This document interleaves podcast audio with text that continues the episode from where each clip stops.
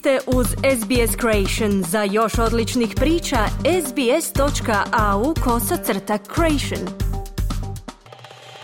Slušate SBS na hrvatskom jeziku, ja sam Mirna Primorac.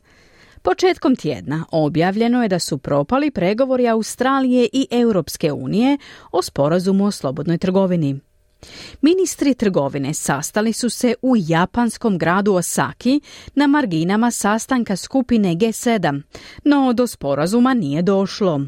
Problem su bili zahtjevi Europske unije da australski proizvođači prestanu koristiti nazive koji su u Uniji pod zaštitom zemljopisnog podrijetla, kao što su parmezan, feta i prošekom. Australija je bila nezadovoljna i kvotama za bescarinski uvoz govedine. Propast pregovora mogao bi imati posljedice i na očekivani sporazum o ukidanju dvostrukog oporezivanja Australije i Hrvatske, kaže Ivana Damjanović, predavačica na sveučilištu Kambere, koja je bila i savjetnica za trgovinu delegacije Europske unije u Australiji. Damjanović je za naš program prokomentirala propast pregovora.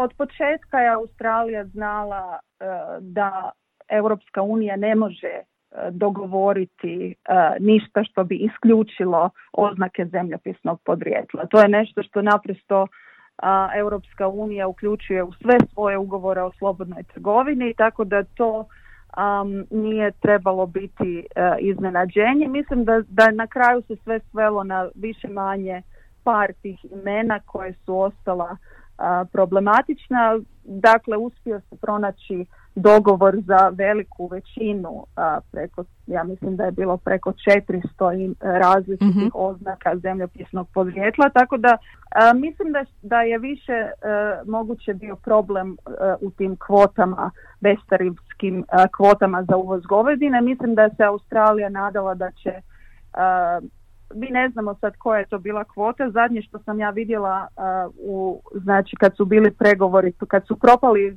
ti pregovori u srpnju, jer ovo nije prvi puta mhm. da su propali, um, tada se govorilo negdje oko 24 tisuće tona.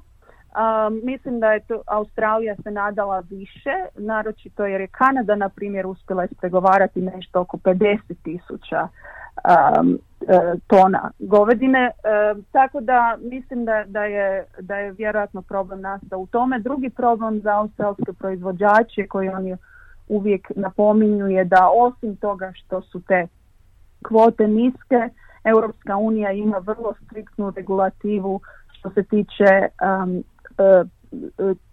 proizvoda i uzgoja govedine, dakle da ta govedina se mora hraniti travom, da da je bezhormonska i tako dalje. Znači to su još dodatni uvjeti koji onda po mišljenju australskih poljoprivrednika naravno poskupljuju njihov postupak proizvodnje. Ali naravno opet vraćamo se na ono pitanje sporazum o trgovinskoj suradnji je puno više od trgovine, to je svakako okvir za širu suradnju. Ono što se od početka spominjalo i naglašavalo je da su Australija i Europska unija isto mišljenici što se tiče vrijednostnog sustava, mhm. znači e, po tome kako gledaju na klimatske promjene, kako gledaju na rat u Ukrajini, zaštitu svjetskog pravnog poretka e, općenito.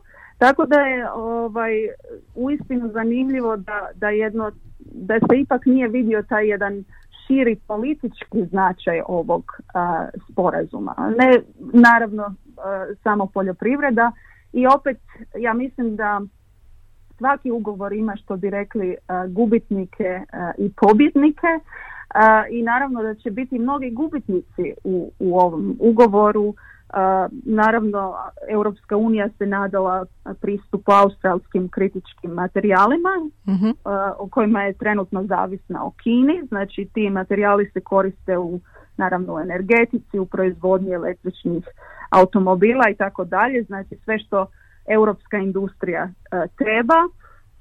Australija se također nadala da će imati veći, veće prilike što se tiče trgovine uslugama, znači za Australiju, e, Europa je veliko e, tržište, a naravno onda za nas ostaju isto neka pitanja jer recimo pitanje ugovora o dvostrukom oporezivanju između Hrvatske i Australije i još deset, devet drugih država članica je bilo dio tog paketa ugovora o slobodnoj trgovini. To su naravno posebni, zasebni ugovori, ali su bili u nekako u tom paketu, pa se naravno sad ostaje i to pitanje što će biti sa tim sa tim našim ugovorom. Može li se očekivati upravo zbog ovog e, vrijedonosnog e, paketa, da tako kažem, sličnosti e, političke mm. između Europske unije i Australije, da je ova, ova propast pregovora zapravo samo predah, da će se ponovo krenuti pregovori?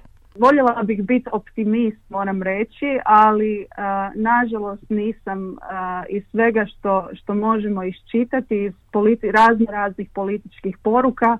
Ovo je bila nekako zadnja šansa da se taj ugovor sklopi um, odnosno da se ti pregovori završe. Naravno, kad se, i kad se pregovori završe, još dok se dođe do ugovora je dug put jer se treba ratificirati i tako dalje. Ali ovo je bio bitan moment jer sljedeće godine uh, Europa ide uh, u parlamentarne izbore, izbore za Europski parlament, tako da um, neće biti prilike da se, da se ti pregovori nastave prije E, tih izbora, a onda isto vi, ono što se može iščitati od australske strane je da u stvari sadašnja vlada nema apetita za to i da, da će Australija 2025. ići u izborni ciklus i da, da prije tog e, tih novih izbora ne trebamo očekivati da će pregovori nas, se nastaviti. Tako da a, izgleda da će biti pauza malo dulja. Čuli ste Ivanu Damjanović, predavačicu na sveučilištu Kambere. Razgovor je vodila Marijana Buljan. Kliknite like, podijelite, pratite SBS Creation na Facebooku.